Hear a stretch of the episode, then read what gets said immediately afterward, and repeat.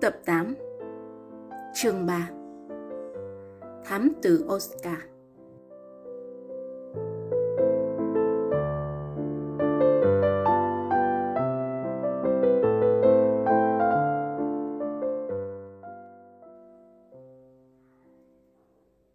Tiến sĩ Race thẫn thờ lúc bà lão đi khỏi. Không thể ngẫu nhiên có sự trùng hợp nhân dạng giữa kẻ bắn trộm con ó và kẻ rình mò con mèo Pauline. Tuy vậy, tôi rất ngạc nhiên khi bọn nhồi thú không bỏ qua cả một con mèo xiêm nuôi trong nhà. Gabi cũng tê tái. Có nghĩa là thằng tóc đỏ đã giết chết con Pauline rồi ư? Đám trẻ chia tay với tiến sĩ Race trong tâm trạng rối bời từ một câu hỏi lơ lửng không lời giải đáp. Cái nóng khủng khiếp trên đường về thành phố tiếp tục hành hạ chúng đến nỗi tròn vo không chịu nổi, rên lên. Chúng ta phải ghé vào một quán nước cấp. Hôm nay là ngày của tròn vo mà. Tứ quái tấp vào một tiệm kem cà phê Ý dọc ven lộ. Giữa hai tòa nhà là một khu vườn có những chiếc dù đỏ che phủ dãy bàn ghế. Mọi bàn đều trống. Chỉ có một người đàn ông to béo đang chúi đầu thưởng thức ly bia. Đám trẻ kêu ba ly kem và một chai cola. Gabi vẫn chưa hết buồn rầu. Một con mèo xiêm thì có giá trị gì với bọn săn trộm? Trong khi với một bà cụ neo đơn thì đó là nguồn an ủi duy nhất của tuổi già. Mình không thể tưởng tượng được đạo đức xã hội lại suy thoái như vậy. Carr chia sẻ nỗi buồn với công chúa ở một phương diện khác. Chứ sao, nó dư thừa trí tuệ của máy tính điện tử kia mà. Hãy nghe nó hùng biện đây. Tôi thấy cần phải lý giải trước điều này. Mèo xiêm xuất xứ từ Thái Lan, lông màu vàng hoặc nâu, lông bàn chân, tròm tai, đuôi và mõm thì hoặc là nâu hoặc là xanh xám. Vì thế người ta mới phân biệt loại tròm nâu hoặc tròm xanh. Lũ mèo tí hon lúc mới sinh bao giờ cũng màu trắng nhưng màu lông sẽ thay đổi trong năm đầu. Mèo xiêm thích ứng với màu lông sẫm nếu được nuôi trong điều kiện khí hậu lạnh. Tiếng kêu của chúng khan khan. Công chúa sốt ruột. Bạn trình độ như thế để làm gì trong lúc này hở kha? Còn phải hỏi, ý tôi muốn nói là con mèo sim Pauline của bà cụ Milhan không đến nỗi vứt đi như chúng ta vẫn tưởng. Nó có giá riêng đối với bọn nhồi xác thú. Trời ơi! Chị Hồ Bàn bưng khay, đựng các thứ nước giải khát ra làm chúng im mặt. Lúc chị trở về quầy, cuộc hội đàm của TKKG lại sôi nổi hơn bao giờ hết. Người hùng tặc răng đi thẳng vào nội dung. Lột mặt nạ bọn săn trộm là đặc vụ lần này của chúng ta. Tôi muốn các bạn nghĩ xem có cách gì không? Gabi hưởng ứng đầu tiên. Tụi mình phải điều tra ở những cửa hiệu có bán thú nhồi lông. Chúng thường được bày ở những nơi có bán đồ lưu niệm loại lớn và cả những nơi kinh doanh đồ cổ nữa. Coulson và Carr la lên một lượt. Nhất trí với Gabi. Tật rằng gật gù. Vậy là ổn. Có điều tôi không hy vọng ở các cửa hàng đồ cổ. Những con thú nhồi lông ở đây sửa đến nỗi gần như là mục giã vì bụi bặm. Chúng đã bị các bậc cha chú của chúng ta bắn từ hàng chục năm về trước. Tôi đặt niềm tin ở một chỗ khác. Các bạn quên cuốn danh bạ điện thoại rồi sao? Chỉ cần dò trong danh bạ là chúng ta đã có danh sách những kẻ hành nghề nhồi sắc thú rồi. Công chúa liếc sang máy tính điện tử. Ờ, có thế mà mình cũng nghĩ không ra. Đầu óc lũ lẫn thật. Nhưng dù sao cũng còn đỡ hơn bạn Carr. Quân sư TKKG mà chẳng góp được một cao kiến nào à. Anh chàng cận thị lúc này mới gỡ mắt kính ra lau bụi và đeo vào một cách thật điệu nghệ. Ai bảo với Gabi là tôi á khẩu. Này nhé, chúng ta cần trở lại nhà cụ Milhen ngay lập tức. Sao? Trở lại nhà bà cụ Milhen và đem theo cả con Oscar. Nếu thằng tóc đỏ đã có dã tâm nhồi xác con mèo Pauline như gã đã làm đối với con ó, thì hiện trường tất nhiên phải còn sót lại tăng vật. Các bạn hiểu chưa? Con chó Oscar yêu Việt của chúng ta sẽ làm nhiệm vụ thám tử của nó. Khỏi phải bàn về thái độ của ba quái sau cao kiến của quân sư kha Bốn đứa ghé lại nhà công chúa kéo theo con Oscar và lên đường đến một con phố yên tĩnh toàn những khu vườn đẹp như trong mộng. Theo địa chỉ bà lão đã đưa cho. Bà Milhen mừng rỡ chạy ra đón chúng. Các cháu đã tìm được Pauline nhanh thế ư. Tặc răng chuẩn bị trước một cái cớ hợp lý. Chưa đâu thưa cụ, tụi cháu ghé thăm cụ xin một tấm hình chụp con mèo xiêm để dễ tìm thôi ạ. Bà lão thất vọng. À, dạ thế.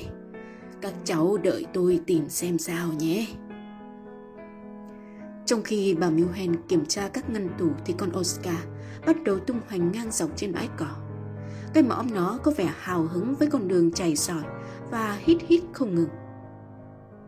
Chưa bao giờ nó được tứ quái theo dõi kính nể đến như vậy. Mà đã biết kính nể thì Oscar cũng chẳng phụ lòng tri âm.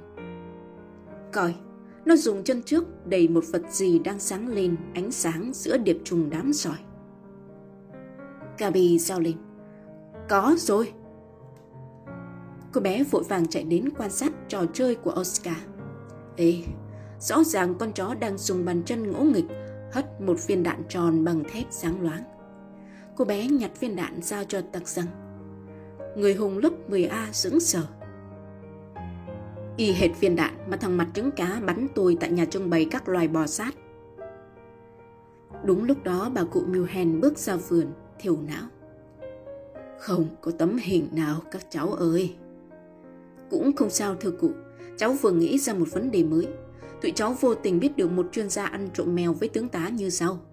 Gã khoảng 19-20 tuổi, tướng cành càng, ăn mặc mất vệ sinh, có cái cầm lệch và bộ ria càn quấy. Điểm dễ nhận nhất trên khuôn mặt gã là mụn trứng cá. Mặt gã đầy loại mụn này. Cụ có lúc nào thấy một thằng như vậy làng vàng ở đây không? Bà lão gật đầu như một cái máy. Lại chúa, suýt nữa tôi quên mất. Hồi nãy ở nhà tiến sĩ Reese, tôi chỉ nói về cái thằng nhóc tóc đỏ, rình dập chửi bới. Bà quên nhắc đến cái thằng mặt mụn. Đúng rồi, thằng này tuần trước phóng xe máy qua lại liên tục ở đây. Tiếng mù tù của nó nổ nghe điếc cả tai. Tặc răng mắt sáng rực Cảm ơn cụ, tụi cháu sẽ cố gắng giúp cụ. Khi bốn đứa dừng xe đạp ở một bãi đất trống cách xa khu vườn quạnh hiu của bà lão tội nghiệp, tặc răng mới xòe tay ra. Hai viên đạn lấy từ túi quần hắn, nằm ngạo mạn trong lòng bàn tay như thách thức. Hắn nói, còn Oscar thật không hổ danh vương cầu. Đây là viên đạn thép thứ hai khám phá trong vườn nhà bà Milhan. Các bạn thấy có một vết màu nâu chứ gì? Đó chính là vết máu khô của con Pauline. Thằng mặt trứng cá đã dùng súng cao su hạ con Pauline như thế đấy. Gabby, Carr, Clausen đều quay mặt không nói một lời. Chúng có cảm tưởng như bị mắc nghẹn. Tặc răng tiếp tục. Vấn đề đáng quan tâm là có cả thằng tóc đỏ. Thôi đúng rồi, một thằng như con mèo xiêm, còn thằng kia chờ thời cơ hạ thủ.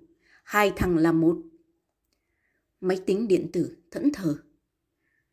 Có nghĩa là tụi mình đang đương đầu với một băng đảng có tổ chức chứ không phải là một thằng săn trộm riêng lẻ. Tóc đỏ và mặt trứng cá. Ok, hai thằng sao luân chiến với nhau. Vũ khí là một khẩu súng săn hoặc một cây súng cao su không tiếng động. Tròn vo nhổ nước bọt. Lũ tội phạm này thật đáng khinh.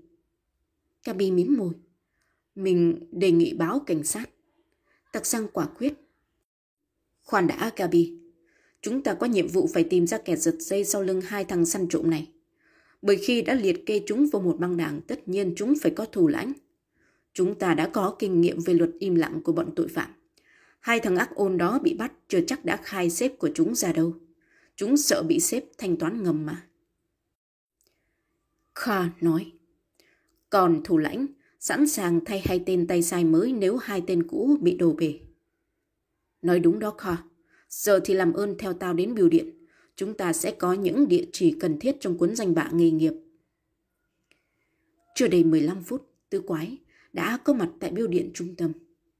Trần vo có bổn phận giữ xe đạp và quản lý còn Oscar cho ba thám tử còn lại thi hành đặc vụ. Máy tính điện tử ghi vào sổ tay sự phát hiện của Gabi. Kỳ đi quân sư, ở đây có hai nhân vật hành nghề nhồi sắc thú. Han Patenfoot và Edmund Sleaches. Đây nữa, 11 cửa hiệu bán đồ lưu niệm và hai cửa hàng bán vũ khí. Xong, ba hiệp sĩ nhanh nhẹn bước ra cửa. Tạc sang đột nhiên giật mình khi thấy một tấm biển quảng cáo bên kia đường. Tấm bằng giới thiệu nhà trưng bày loài bò sát. Mì mắt hắn bất chợt giật lia lịa. Ây chà, điểm bất thường đây. Một điểm cử có liên quan đến cái nhà trưng bày loài bò sát. Hắn kéo tay Gabi. Mình vừa sực nhớ một chuyện. Bốn đứa trụng đầu lại, tiếng công chúa đầy sốt ruột. Chuyện gì đó tặc xăng? Tặc xăng không để các chiến hữu phải chờ đợi lâu. Thế này, cuộc đụng độ với thằng mặt trứng cá tại nhà trưng bày nói lên điều gì? Rõ ràng gã không có mục đích mua vé vào cửa để đợi chúng ta gây lộn. Gã săn trộm thứ hai này có mục đích khác. Các bạn hẳn còn nhớ, gã đã say mê con rắn vai carbon xa vương trong lồng kính như thế nào chứ? Gã sẽ còn ngắm không biết chán nếu con chó Chucky không quấy dày. Gã thôi miên con rắn để làm gì nhỉ? Tròn vo há hốc miệng. Trời ạ, à, gã sẽ ăn trộm. Mặt Gabi tái mét.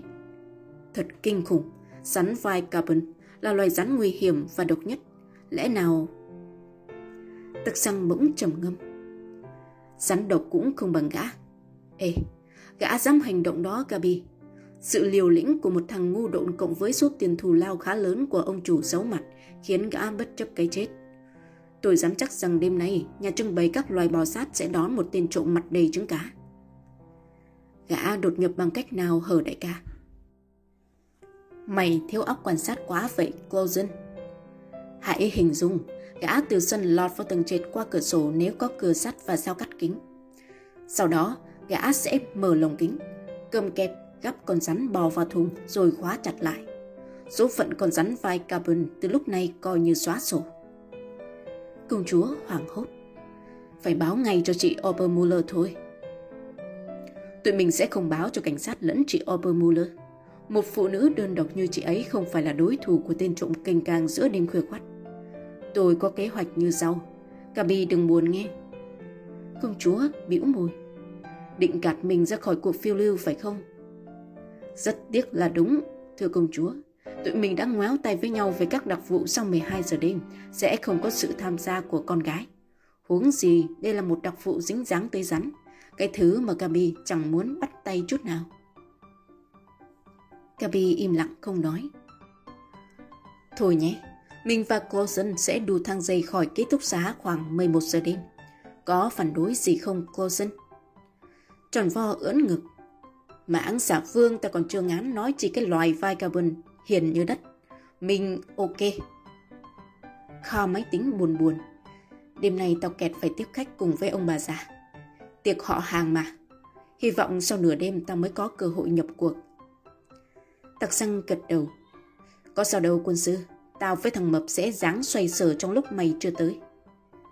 Hắn quay qua công chúa ngập ngừng. Mình chia tay ở đây ngang Gabi đâu còn có đó mà. Câu sau cùng hắn cố tình nói thật nhỏ.